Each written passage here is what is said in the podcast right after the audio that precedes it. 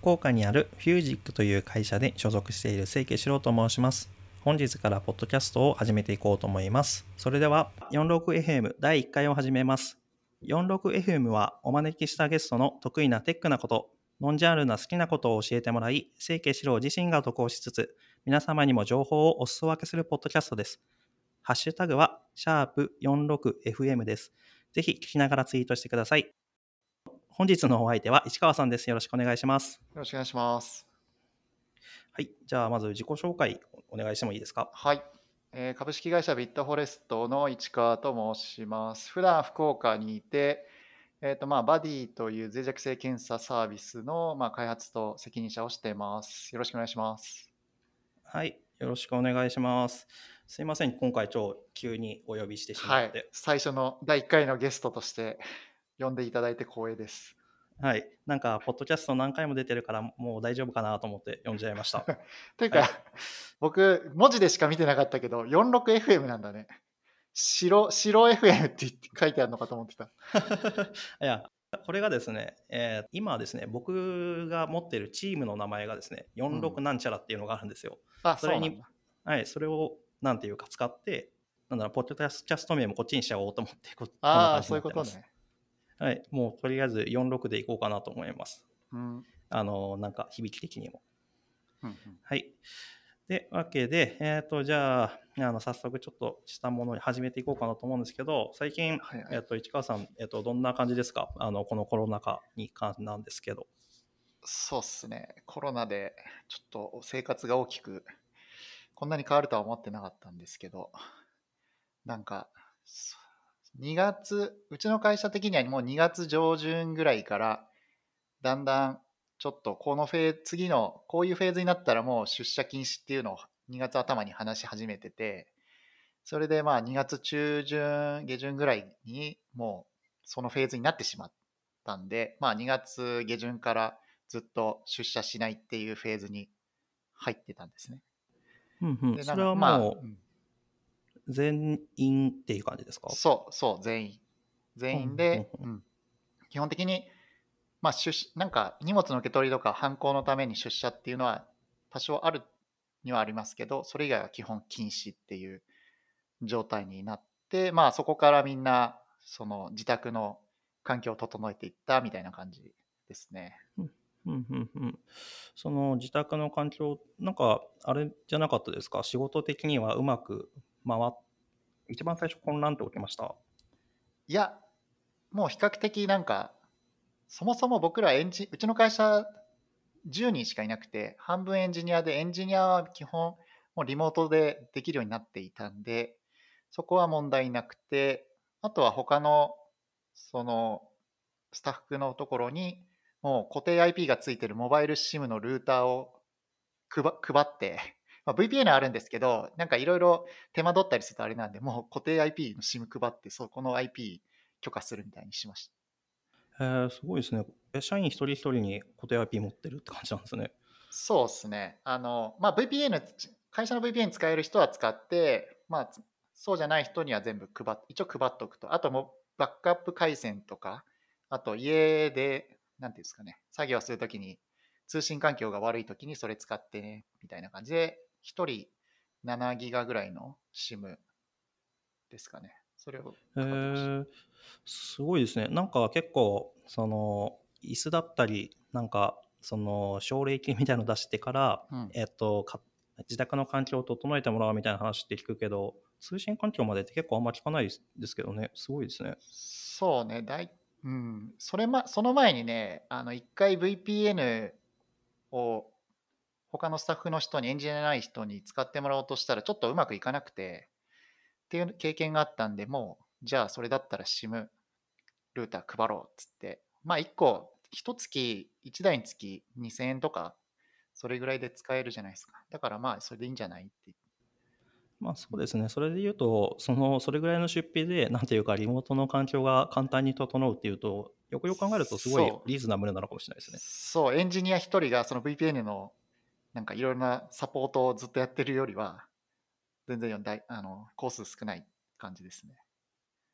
あんまりなんか、そっちの目線ってなかったけど、なんか、あれ、合理的な気がしますね、今聞いてみると。うん、そうなんだよね。っていう感じで、まあ、うち的にはそんなに業務の支障はなくて、ただ、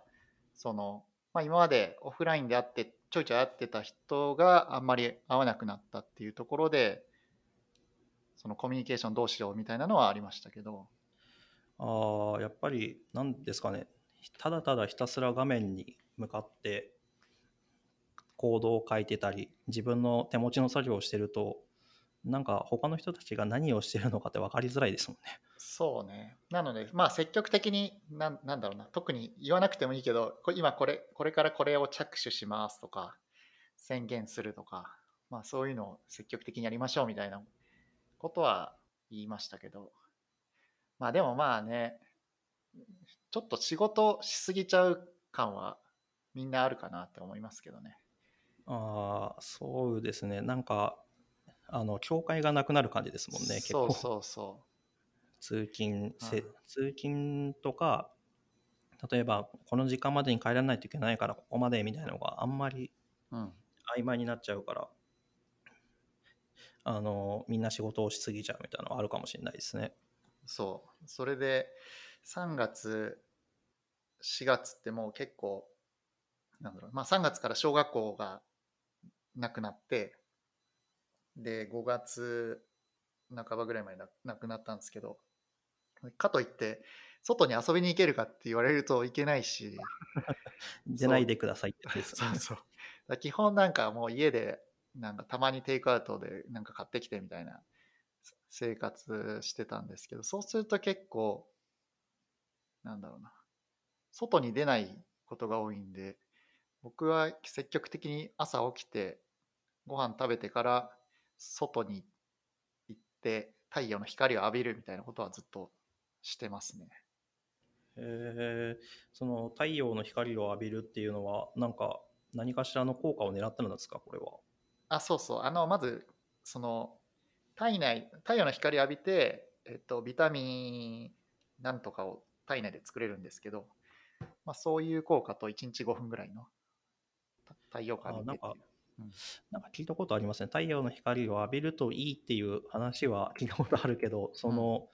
科学根拠はあんまり知りませんでした。うん、そう、それはなんかね、摂取しにくくて、でも太陽の光、まあ、窓越しにじゃダメで、本当に外に行って直で浴びないといけないらしいんだけど、そういうのと、あと、えっと、まあ、朝早めに太陽光を浴びると、えっと、夜寝やすくなる、寝つきが良くなる。っていうところ。なんか、それって子供たちも一緒にやってたんですか？えっとね、そうね、まあ子供も積極的に今から外出てって言って出してはいたけど、まあ、毎回言うこと聞くわけじゃないから、とりあえず自分だけ外い外に出て散歩したり、なんだりしてって感じ。割とあれですよね、この時期の特に小学生か、小学生の子供って大変そうですね。小学生はね、本当それが2ヶ月ずっと家にいるとかちょっと信じられないって感じだったけど。まあ僕のところは、えっと上の子が5歳で、下の子が今度2歳になるみたいな感じなんで、うんまだまだなんていうか、そんなに、しかも女の子っていうのもあって、あんまり、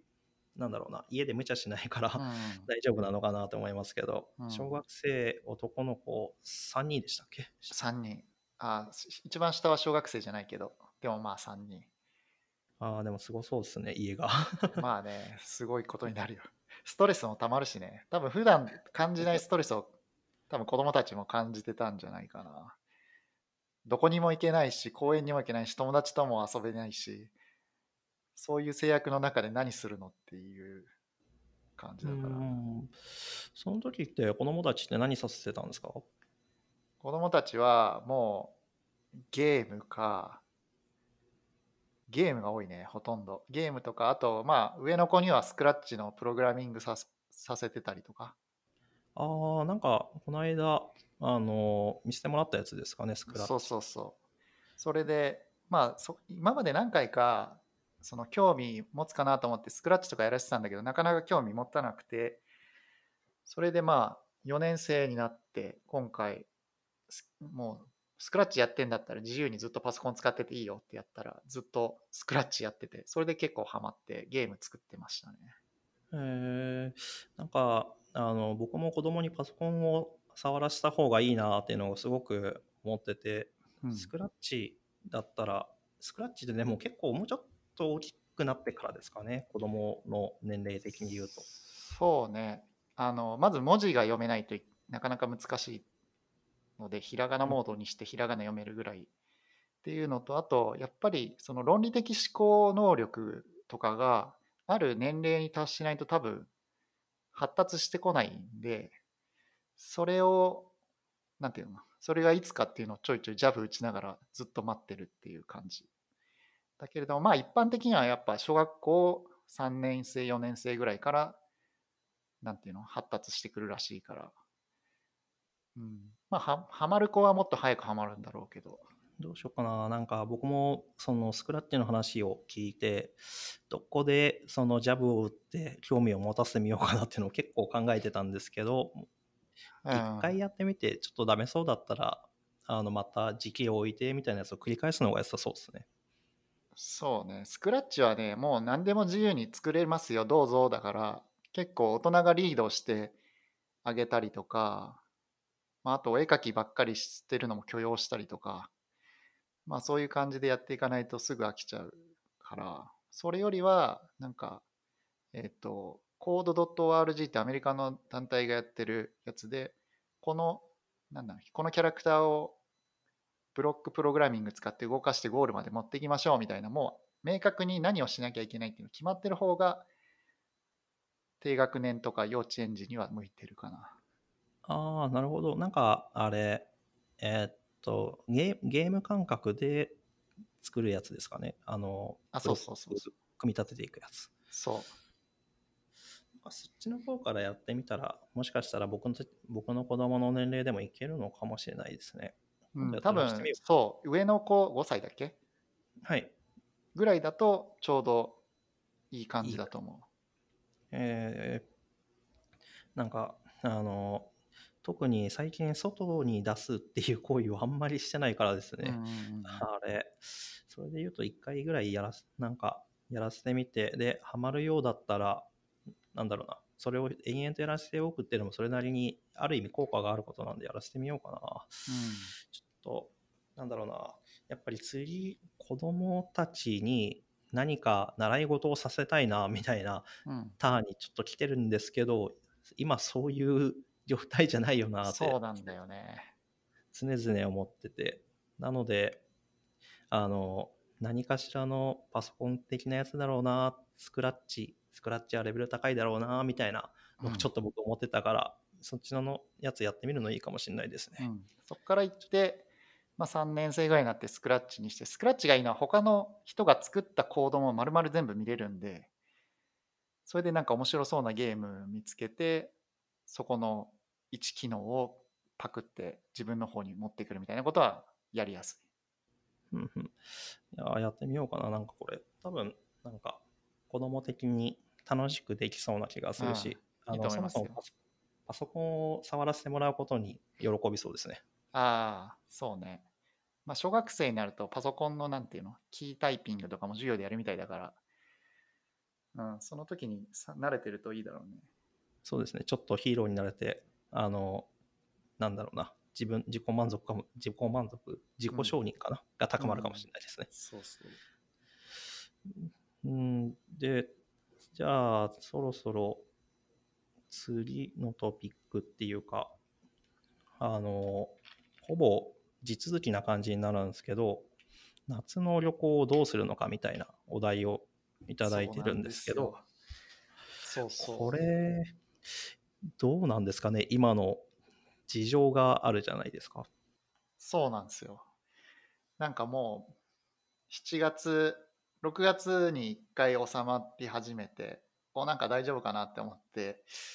たんですけど、やっぱり7月になって、やっぱダメだってなるんだけれども、結局、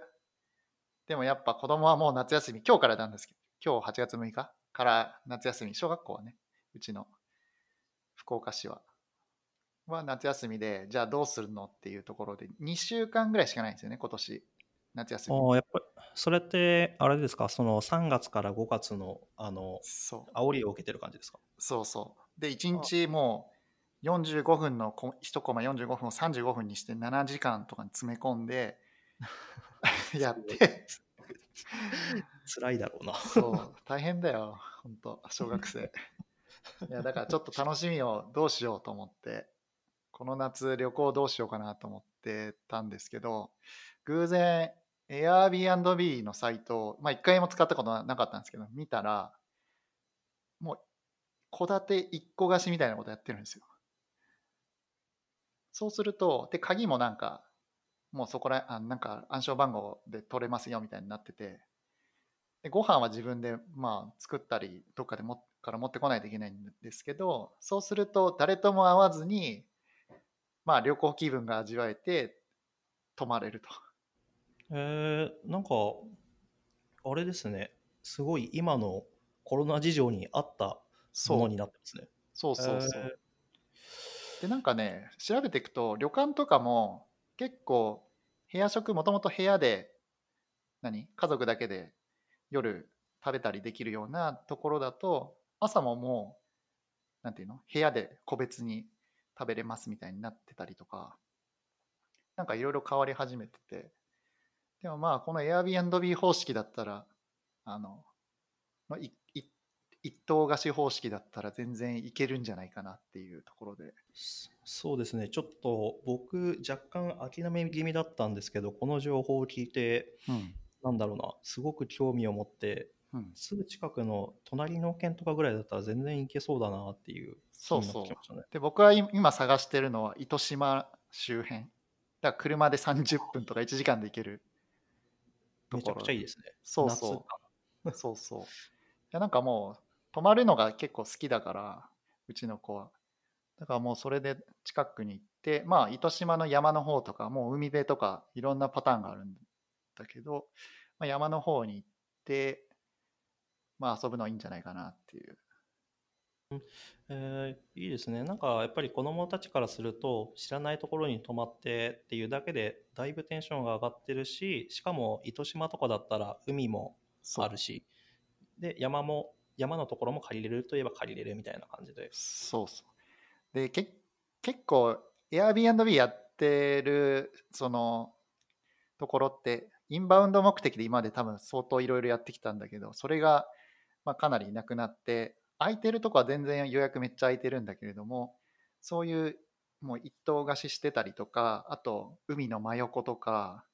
もう山山の中で小川が流れるところで遊べますみたいな、ちょっと今、今僕らに僕が言ったようなところで刺さる人に対してはめっちゃ刺さってて結構そこら辺の特色あるところではすごい予約が埋まってる今でもなるほど。逆、ああ、結構もう皆さん目をつけ始めてるんですね。そうグランピングのと施設とかもめっちゃ埋埋まってたしなんかねそういうところはすごく埋まっててあとそんなにねもうね安安くて泊まれますみたいなところは壊滅的なんだけどその高くて特色があって面白そうなこともできるみたいなところはもう高いのにすごい埋まってる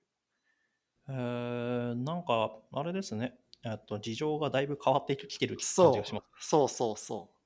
やだからなんかそういうのでも生き残るところとダメなところが出てくるんだなっていう感じだね。うーん。今のところで言うと完全にもう旅行のところは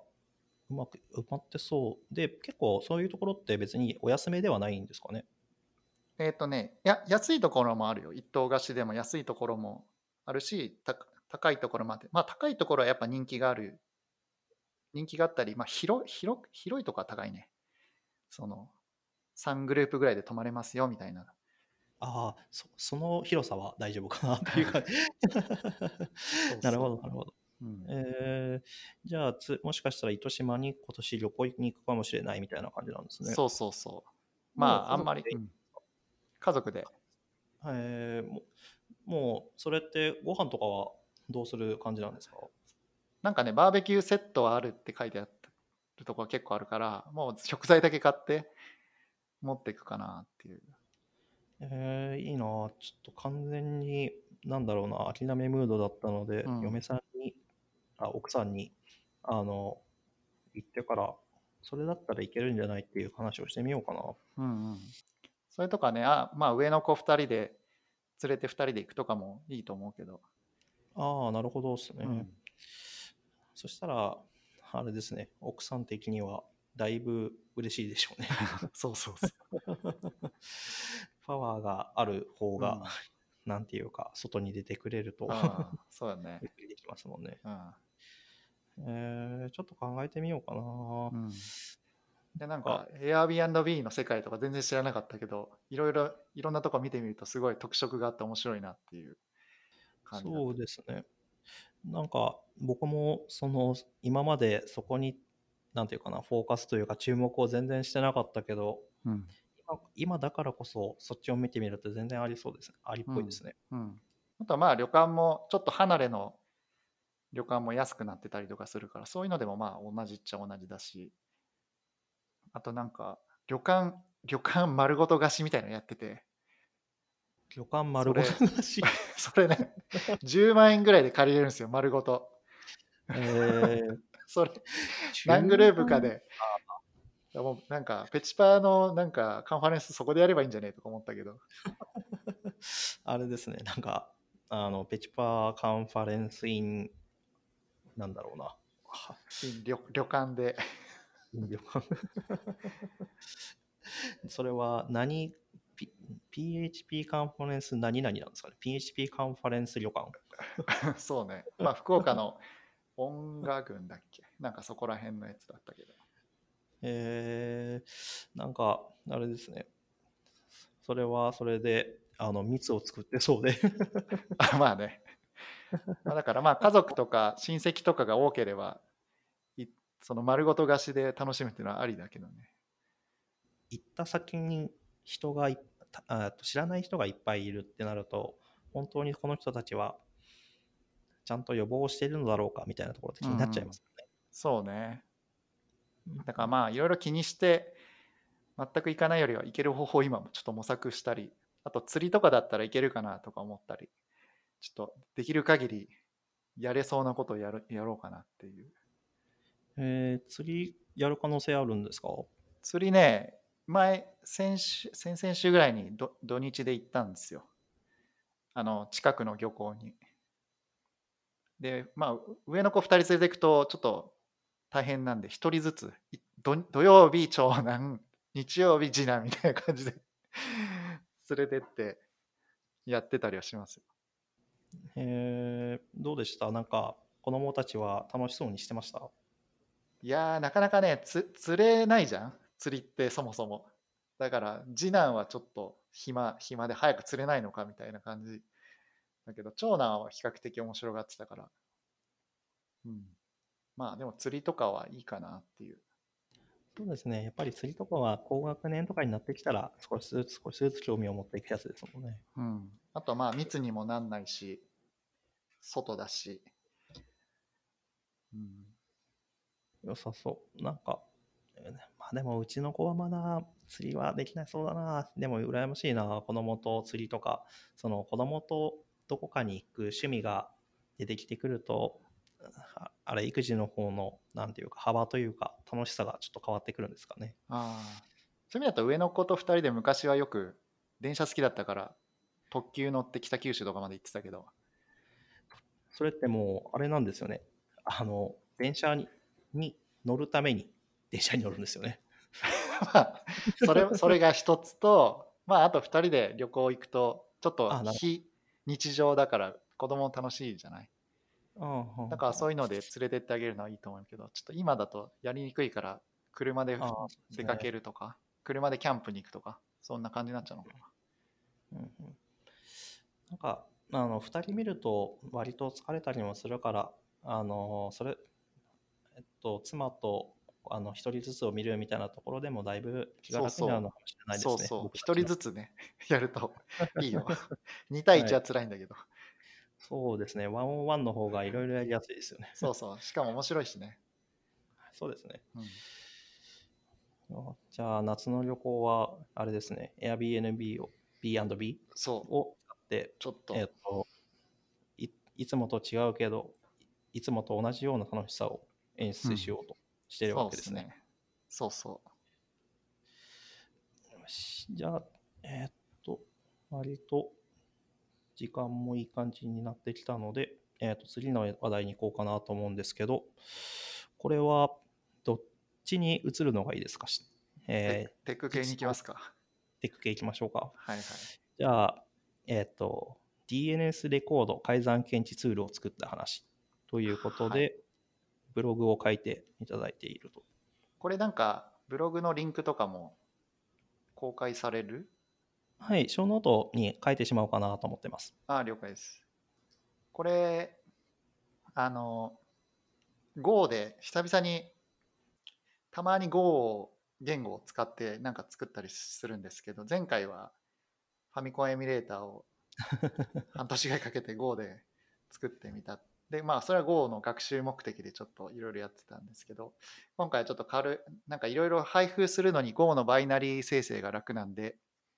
軽いツールを Go で作ろうと思って作ったのが DNS 改ざん検知ツールってやつで、まあ、Slack にも通知しますよっていうものですね。でこれなんで作ったかっていうと、まあ、ちょっと前にドメインハイジャックの事件があって、えっと、コインチェックのドメインハイジャック事件が2020年6月に、まあ、ちょっと前ですね、起きて、まあ、これ見てると、えっと、まあ、まず書き換えられた NS のレコードが、まあ、AWS のあのドメインなんですけど、あのルート53のやつなんですけど、まあ、ルート53のやつだと NS- なんたらかんたら AWSDNS 数字 .org みたいな感じなんですけど、それそれにめちゃくちゃ近いんだけど、偽物のドメインがあって、AWSDNS-061.org っていう存在しないドメインだったりして、まあ、まずそその時点で、なんか、パッと見分かりにくい。めちゃくちゃ全然知らないのに書き換えられてるっていうのはまず分からないし、あと、ここでやられたのは、えっ、と、レジストラの、えー管理機能のところの脆弱性を使えて、その NS のレコードを改ざんされたんですね。うんうん、そうするなんかあのだいぶこれだともう本当に僕たちとしては守りようがないですよね。そう。例えば、じゃあ、AWS の DNS を使ってます。で全部コードで管理されてるから変更は簡単に分かりますと言われても、コードで管理できてる外の変更がかかっちゃうと見つけられないんですよね。なので、まあ、これをやられた、まあ、レアケースとしてもこれをやられて、で、いやられた結果何されたかっていうと、MX レコード書き換えられて、メールのあ宛先とか全部変えられちゃって、これ、辛いな。そう。で、今、パスワードリセットとかも全部メールでできちゃうじゃないですか。いろんなことが。とかいろいろあって、まあ、メールをまず乗っ取られてみたいなことをやられて、まあ、あからさまにやられてるとわかるんですけど、じゃあこれ、普段と同じようなレコードを全部用意されて、同じような動き、転送とかかかって、された状態でゆっくり書き換えられてたら、本当にわかんないなと思って。そうですね、もう、この、なんだろうな、N- NS レコードの値、こんなんあってら何も起こってないって絶対思っちゃいますよね。そう、パッと見全然問題なさそうだし、変わったって、変わったとしても、ああ、なんか AWS 変えたのかなとかって思っちゃうぐらいのめちゃくちゃ似てるドメインな。そうですね。これは辛いな、確かに。うん、なので、まあ、これをやられたらちょっと嫌だから、じゃあ、とりあえずこれを検知するツールでも作ろうかなと思って、で、4連、7月の4連休がちょっと暇だったんで、そこでちょっと軽くまず作ってみましたっていうブログ記事ですね。NS チェッカそう。で、これ、まあ何してるかっていうと、えっ、とうん、まあ自分のドメインと、その自分のうんうん。ドメインが持ってる NS レコード、これがず正しい NS レコードですって、まあ今登録、フィズ引くと出てくるような情報を書いとくと、でそれとマッチしないのが1個でもあれば、あの、アラートを上げる。で、アラートは、えっ、と、 Slack で通知もできるし、まあこれ、もし何か引っかかって問題があれば、えっ、と、コマンド自体が異常終了するんで、その異常終了をフックしてメール投げるとかも、そもそも異常終了して、えっ、と、なんだっけ、標準エラー出力にいろいろ出すんで、まあ、 cron で設定しとけば cron の標準エラー出力から cron がメール送ってくるみたいなことも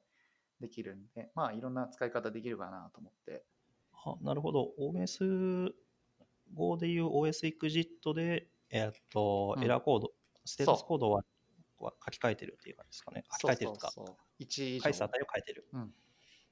うんうん。なるほど。それだったらいろんな応用が効きそうだなって感じがしますね、確かに。うん、でこれでやっとくと今 NS と MX のみ対応しててまあそれぞれセットしておけばどっちかが書き換えられてもすぐ分かりますよっていうちょっとこれ、コードを見てて思ったんですけど、うんこれって標準のネットパッケージに LookupNS とかってあるんですね。そうそうそうす なるほど。これはこれは何をなんでそれがあるかっていうと,、えっと例えば、えっと TCP とかの通信の時にダイヤルとか使う Go で使えるんですけど、ダイヤルで接続するときに結局名前解決して IP 取ってこないといけないとかあるんで、ああ、そういえーうこと。うん、そこの下の方でルックアップしてる。ああな、そっちで使ってるやつっていうのを、なんていうか、使って、で、あえっ、と、ちゃんと値が取れるような仕組みっていうのが用意されてるから、それを使っうまいこと使って作ってるって感じなんですね。そうです、そうです。で、まあ、メソッドがそれぞれね、ルックアップ NS とか CNAME とか、それぞれ用意されてるから、それで使いたいものを使うっていう。えー、やっぱこれ結構、あれですね。あの、いい感じに使えるのいいですね。ネットパッケージ。うん、そういろ。いろやっぱ Go は標準のライブラリでいろんなものが用意されてるしから、すごく助かる。そうですね。なんかこれで、あとはもうバイナリ自体も配ってるような状態だから、僕たちはその与え、えーっと、引数に与えればいいんですかね、こそう、れ。引数に入れるだけでまず始められて、で、Slack の方は、えっ、と、ちょっと環境変数にセットする形にしてて、まあそこをセットしておけば Slack にも流れますと。なるほど。結構き、あ、 Slack のツーあ、 Slack ツリー、フリーテキストとかも設定できるんですね。あ、そうそう。なので、ここにチャンネル、アットチャンネル的なやつと、あと、まあ、僕がどこのサーバーに cron 仕込んでるかっていうのをたまに忘れちゃうんで、どこのサーバーから送ってますっていう感じで適当にうんうんテキスト入れてます、ねなるほど。これをやっておくと、えっと、例えばどこから送ってるとか、えっと、そもそも何のドメインの話なのかみたいなところっていうのも、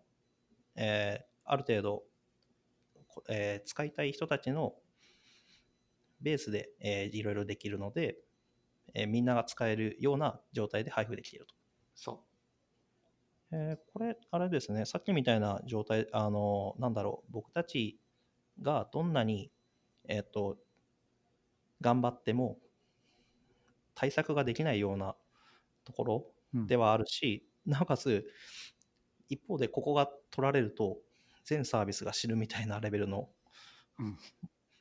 そういうレベルのものだと、あれですね、自自営という意味ではすごく有用なツールに思いますね。うんうん、そうなんだよね。結局、レジストラを、まあ、脆弱性使えてやったり、あとは昔、ツイッターで、あの、N さん、アット N さんが、ツイッターのドメインに乗っ取られたのも、レジストラをソーシャルハッキングされて、電話オペレーターをなんか騙して、メールアドレス書き換えさせてみたいなことやってたから、まあ、こういうの狙われやすいから、そういうとこを防ぐって感じですかね。うん、なんていうか、僕たち、僕みたいなウェブエンジニア側からすると、どんなに、えっと、やっぱりウェブアプリケーションの方を守らないといけないみたいな感じで、そっちの方に対しては、すごくコストを払って、うん。セキュリティの、えっと、チェックみたいなのはすることはあるんですけど、その、なんだろう、届く前にやられると本当にどうしようもないです。そうね。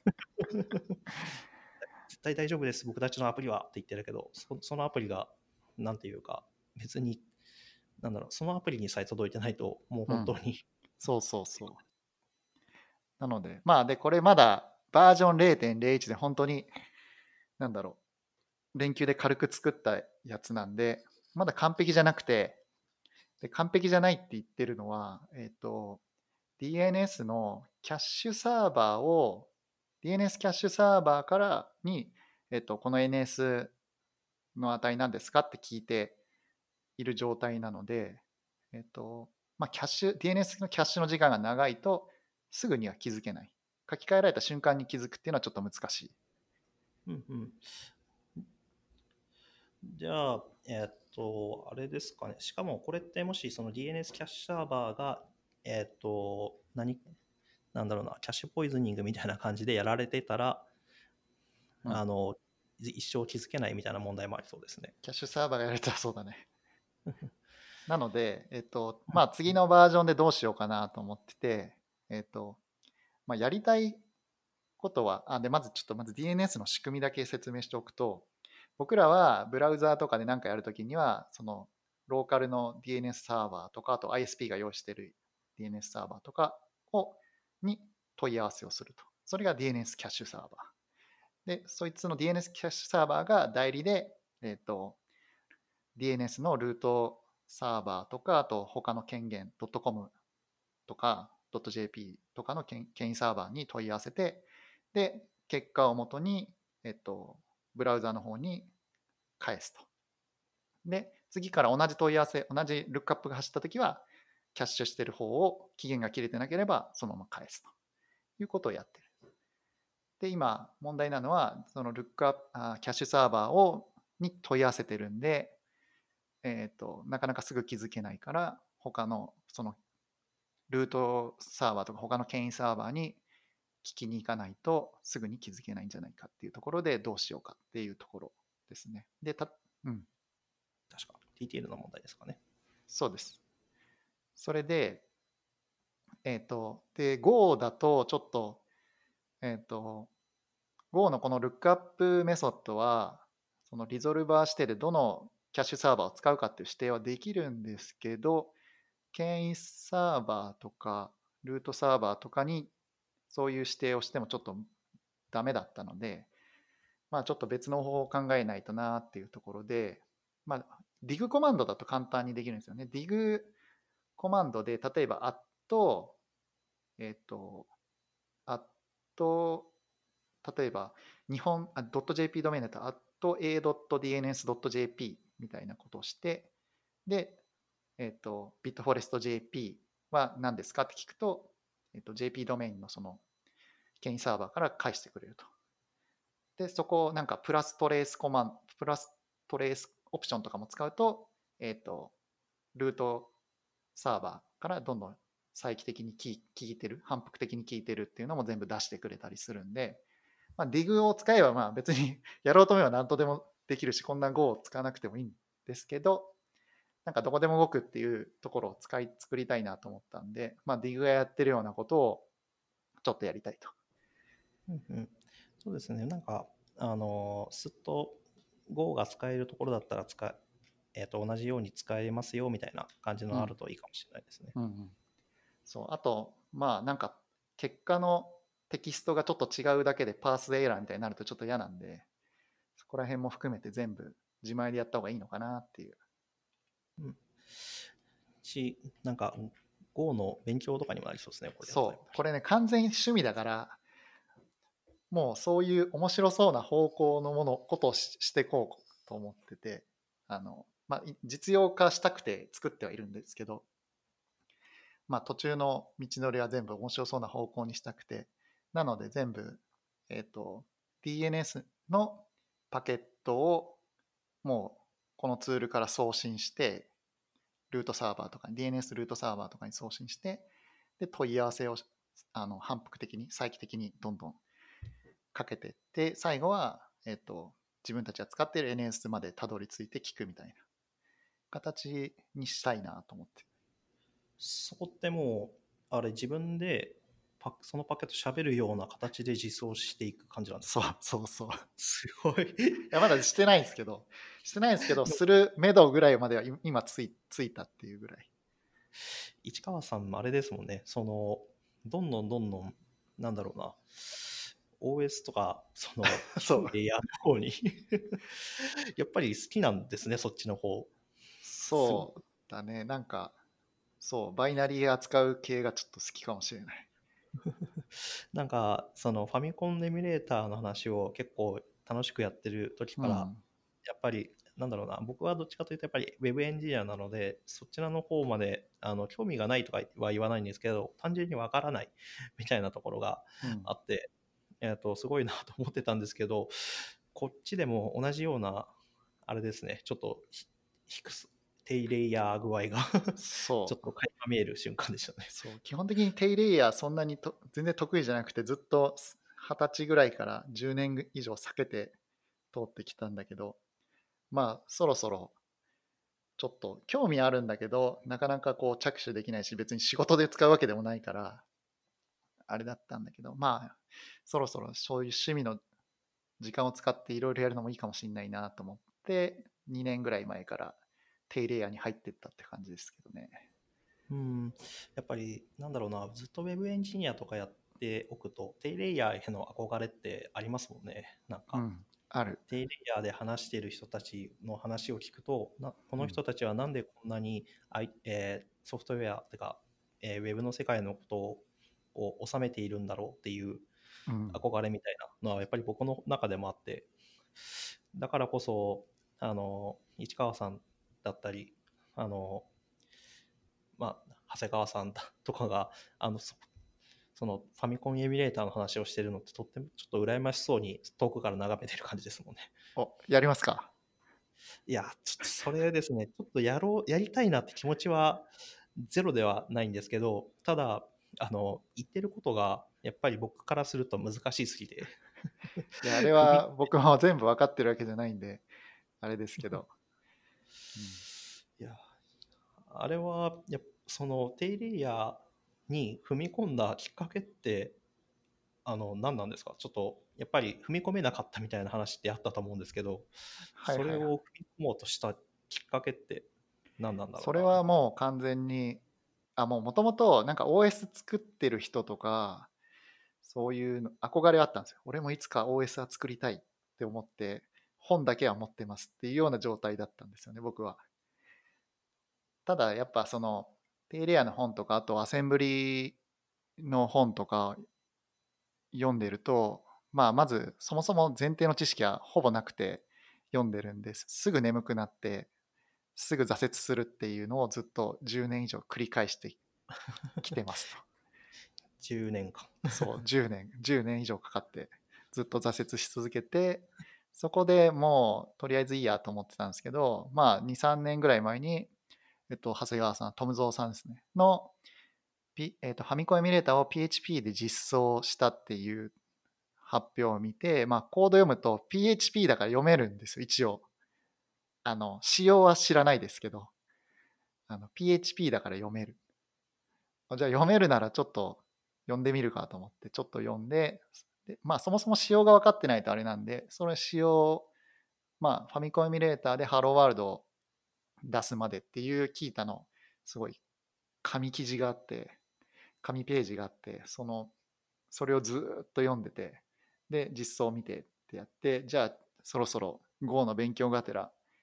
やってみるかと思って着手したのが最初ですね。でそうすると結局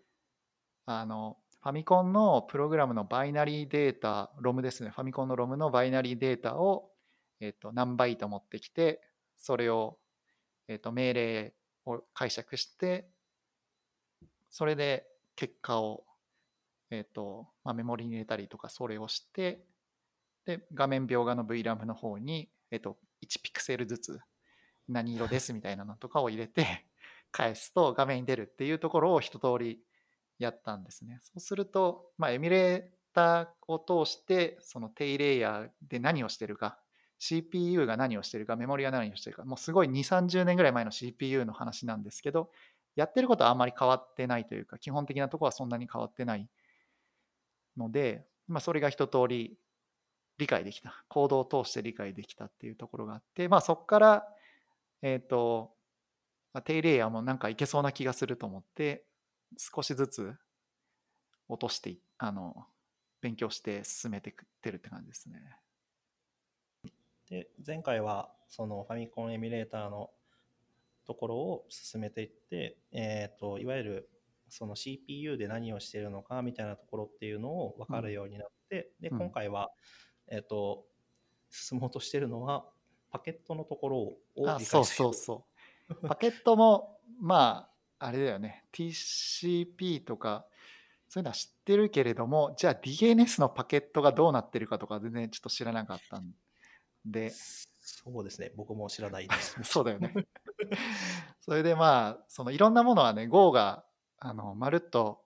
うまいことやってくれるライブラリにはなってたりするんだけど、この今回の僕やりたかったところはうまくそういうのがなかったんで、やるしかなくて、そうするとまず、えっ、と、DNS メッセージのバイトデータを作んないといけないと。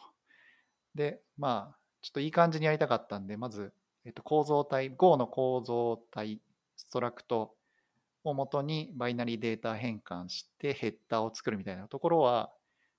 あなんか記事、いろんな記事見て、あ簡単にできそうだなって思ったんで、まあこれをもとに、えっ、と、そのヘッダーの並び順通りにデータを入れてバイナリーに変換して突っ込めばいけるんじゃないかなっていう、今そこまで来た。なるほど。TCP ヘッダーを、じゃあ、えっ、と、組み立てれないといけなくなると。えっ、とね、UDP の処理までは、えっ、あそっかと、Go がやってくれる。で、その上の UDP の中の、えっ、と、パケットのペイロードのところの DNS のね、データをバイナリーで作る。なるほどな。あれ、それができるようになったら、そもそもパケットってどういうふうに組み立てればいいんだってところが収めれるから、うん。あの、ある程度のプロプロトコルを喋る時の下地ができそうな気がしますね。ああ、そうかも。で、ちょっとまあ DNS は複雑かもしれないけれども、えっ、と、まあ他の TCP のそういうパケットを送ってやってみるとかだともっともうちょっと楽にできるかもしれない。なるほど、なるほど。あれですね、また、この、あの、パッケージが進むことによって、またどこかにアウトプットできそうですね、これは。あそうだね。なんか合 合計の勉強会で喋りたいな。なんか以前のファミコンエミュレーターの話は、うん。あの、福岡合コン福岡の方で話してもらって、うん、で、見事、いあれって1番でしたよね、評価1番。ああ、そうです。あの、皆さんからいただいたフィードバックの中で一番面白い、面白い？なんだろう。どういう評点だったか忘れましたけど、はい。っていうのを見て、あれで、あれは、あれも多分嬉しいですもんね。なんか自分が、うん。自分、なんだろう、自分、あすいません。なんかはいはい、どうぞどうぞ。自分がなんていうか、積み重ねてきたものが、なんていうか、ちゃんと外に出して、そのそ外積み重ねたものが評価されて、結果としてフィードバックされるって結構気持ちいいですよね、あれ。そうね。ただ、ちょっとやっぱり Go の本質的な話をしてるわけでもなく、ただ、うんうん、ファミコンエミュレーター作ってみましたみたいな話だったんで、ちょっとそれ、うんうんそれ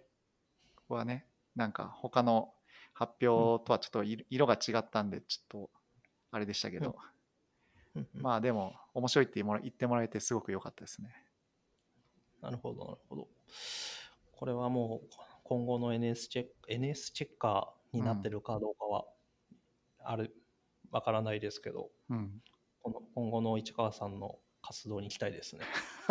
そうね。はい。はい。じゃあ、えっと、その他で、えっと、話したい、みあの話してみたい、えっと、トピックとかってあったりします？うーん。特になかったら、じゃあ、こっちからちょっと質問させてもらっても大丈夫ですか？はいはい。えっ、と、あの、バディの話を聞きたくて、あはいはいはい。えっと、単純にですね、バディを使いたいっていう話が、えっと、うちの会社でちょっと出てきてるんですよ。うん。で、えっと、やろうとしてることが、えっと、API の脆弱性っていうのをチェックっていうのをしたいなって話をしてて、うん。で、API とかだったら、なんていうか、あの、そのクライアント的な操作っていうのはないから、うんもしかしたら、えっと、バディって、えっと、ずっと継続的にチェックできるっていうところはすごく強みだと思うから、バディって、えっと、選択肢になり得るんじゃないのかみたいな話をしているんですよ。うん。それで言うと、その API が、えっと、コンテナで動いているんですけど、うん。その、でに対して、チェックをかけるってことに対してバディの強みみたいなところって活かせたりするもんです？えーっとまあ自分たちで検査するようにもそのいろんなことをいろんなツールがある自分たちで検査するためにはいろんなツールが使えばできるんですけどその中でバディがいいのはやっぱり、えっとまあ、誰でも使えるぐらいいろんなそのことを機械が勝手に判断してやるようにしてると。だ設定とかをたくさんしなくてもほぼ設定なしに検査できるように裏で機械が、えっと例えば C サーフ対策トークンとか入ってたらそれを検査時には毎回取り自動で取り直したりとかして何もツールに教えなくていいとか、まあ、そういうことをいろんなことをしてるんですけど、まあ、そういうのをできるんで簡単にできますと。あと、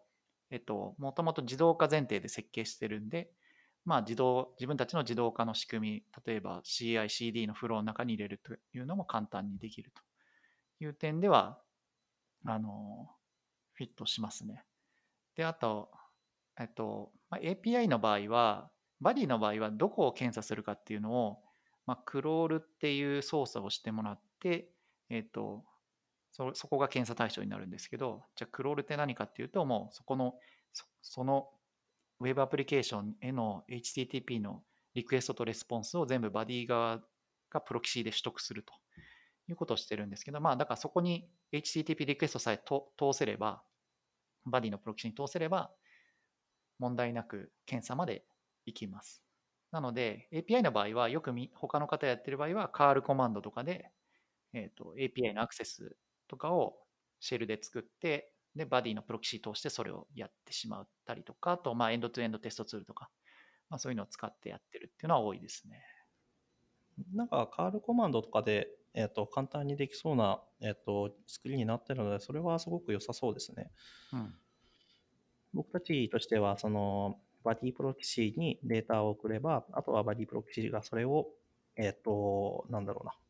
えー受け取ってくれてその受け取った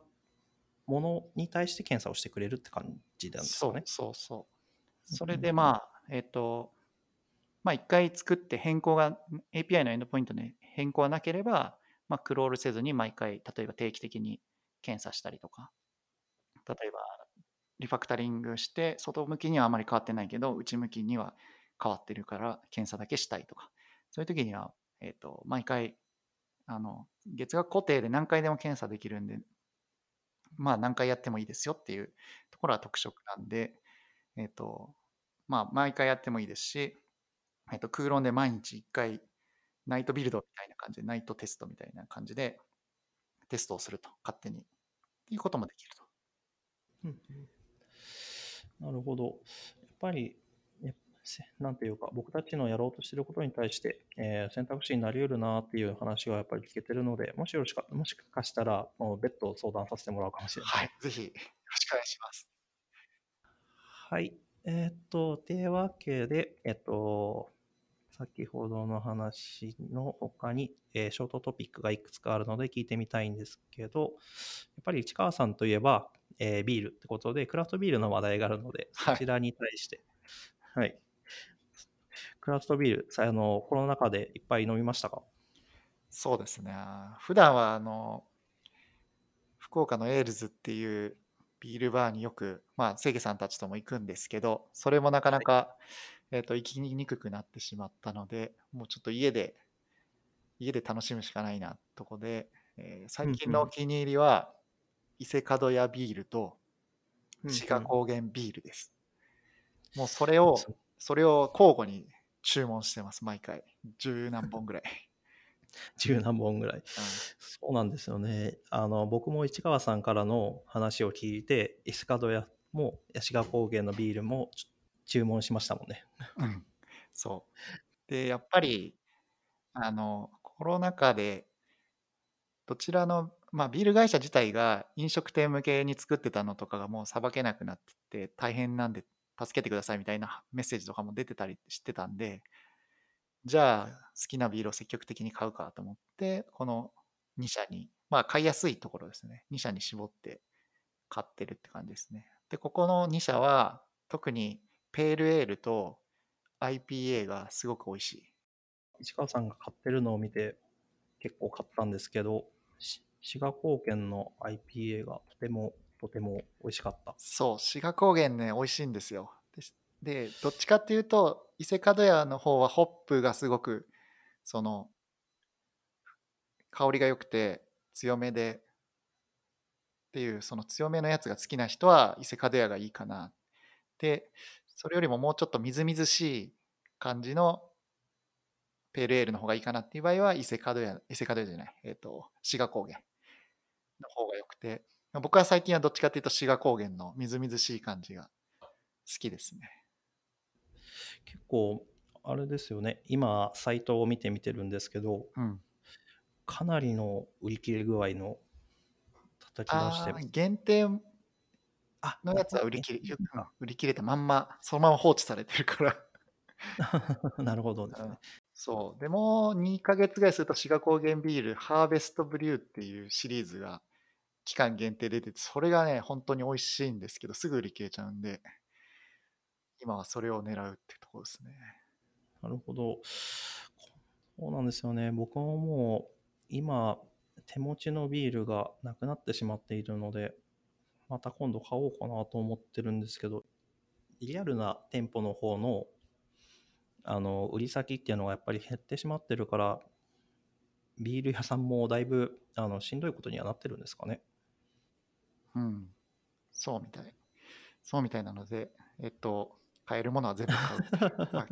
結局僕、うちのビあの冷蔵庫のキャパ問題があって、そこがあのボトルネックになってるんだけど、とりあえず買えるものは買う。それはあれなんですか？やっぱりあのビールは共用の冷冷蔵庫に入ってる感じなんですか？冷蔵庫、うん、うちの家の普通の家族用の冷蔵庫に。家族用っていうか1個しかないけど、冷蔵庫は。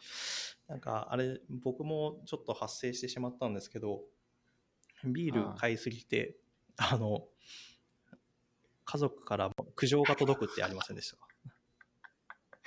あるよ。なんでこんな入ってんのっていうのは。で、冬だと、まあ、外に出しときゃいいや、ベランダに出しときゃいいやってできるんですけど、ちょっと夏、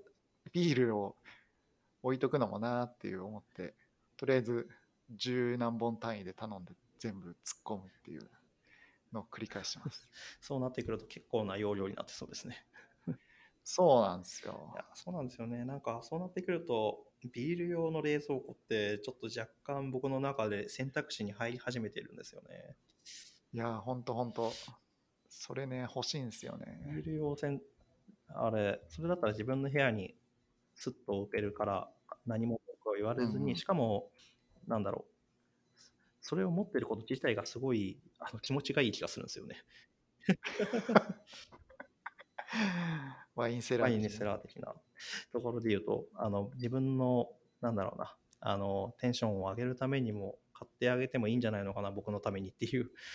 気持ちになっていいね。いや、多分ね、あれ、この、なんだろうな、通販で、えっと、ビールを買っている人たちに、で、えっと、やっぱり最近コロナ禍で増えてると思ってて、あのみんなうん同じ問題にぶち当たってる感をちょっとだけ感じてるんですよね。うんうん それも含めて買ってみようかな、道川さん持ってるのかなっていうのを気になってました。いや、僕もね、何回もね、買おうかどうかいつもね、ヨドバシの画面見てね、迷って、でもうるさいんだよね、冷蔵小型冷蔵庫だとしても。あのホテルとか泊まるといつもなんか冷蔵庫うるさいなって思うから、ああ、なるほどね。どうしよううんそれで踏み切れずにいるって感じなんですかね。そうそうそう。あと1点だけ伝えておきたいのは、もしあのクラフトビールこれから初めて買おうかなっていう人は、あの必ずグラスに注いでから飲んでいただきたいというところですね。香りがいいので、そこはやっぱりこだわりのポイントなんですね。そここだわりですね。おすすビールあの注いでるグラスにこだわりとかってあったりするんですか？あそこはあんまないんですよね。そこはなんか昔買ったワインについてきて安いグラスをずっと僕は使ってますけど、あれ缶とか、えっと瓶とかに入ってる状態で飲むのではなく注いで飲んでほしいうん、注いで、できれば注いで飲んでほしい。そこはやっぱりあれですねあのビール好きの市川さんが言ってるから、皆さん、えっ、と、それで飲みましょうという気持ちになりました。はい。じゃあ、結構、えっ、と、いい時間になってると思うので、えっ、と、特に何もなければ終わろうかなと思います。はい。はい。じゃあ、えっ、と、最後、えっ、と、締めさせてもらいますね。えっ、と、それでは、えー 46FM をお聞きいただきありがとうございました。えーポッドキャストにフィードバックがございましたら、ハッシュタグ、シャープ 46FM をつけてツイートしてください。本日のお相手は市川さんでした。ありがとうございました。ありがとうございました。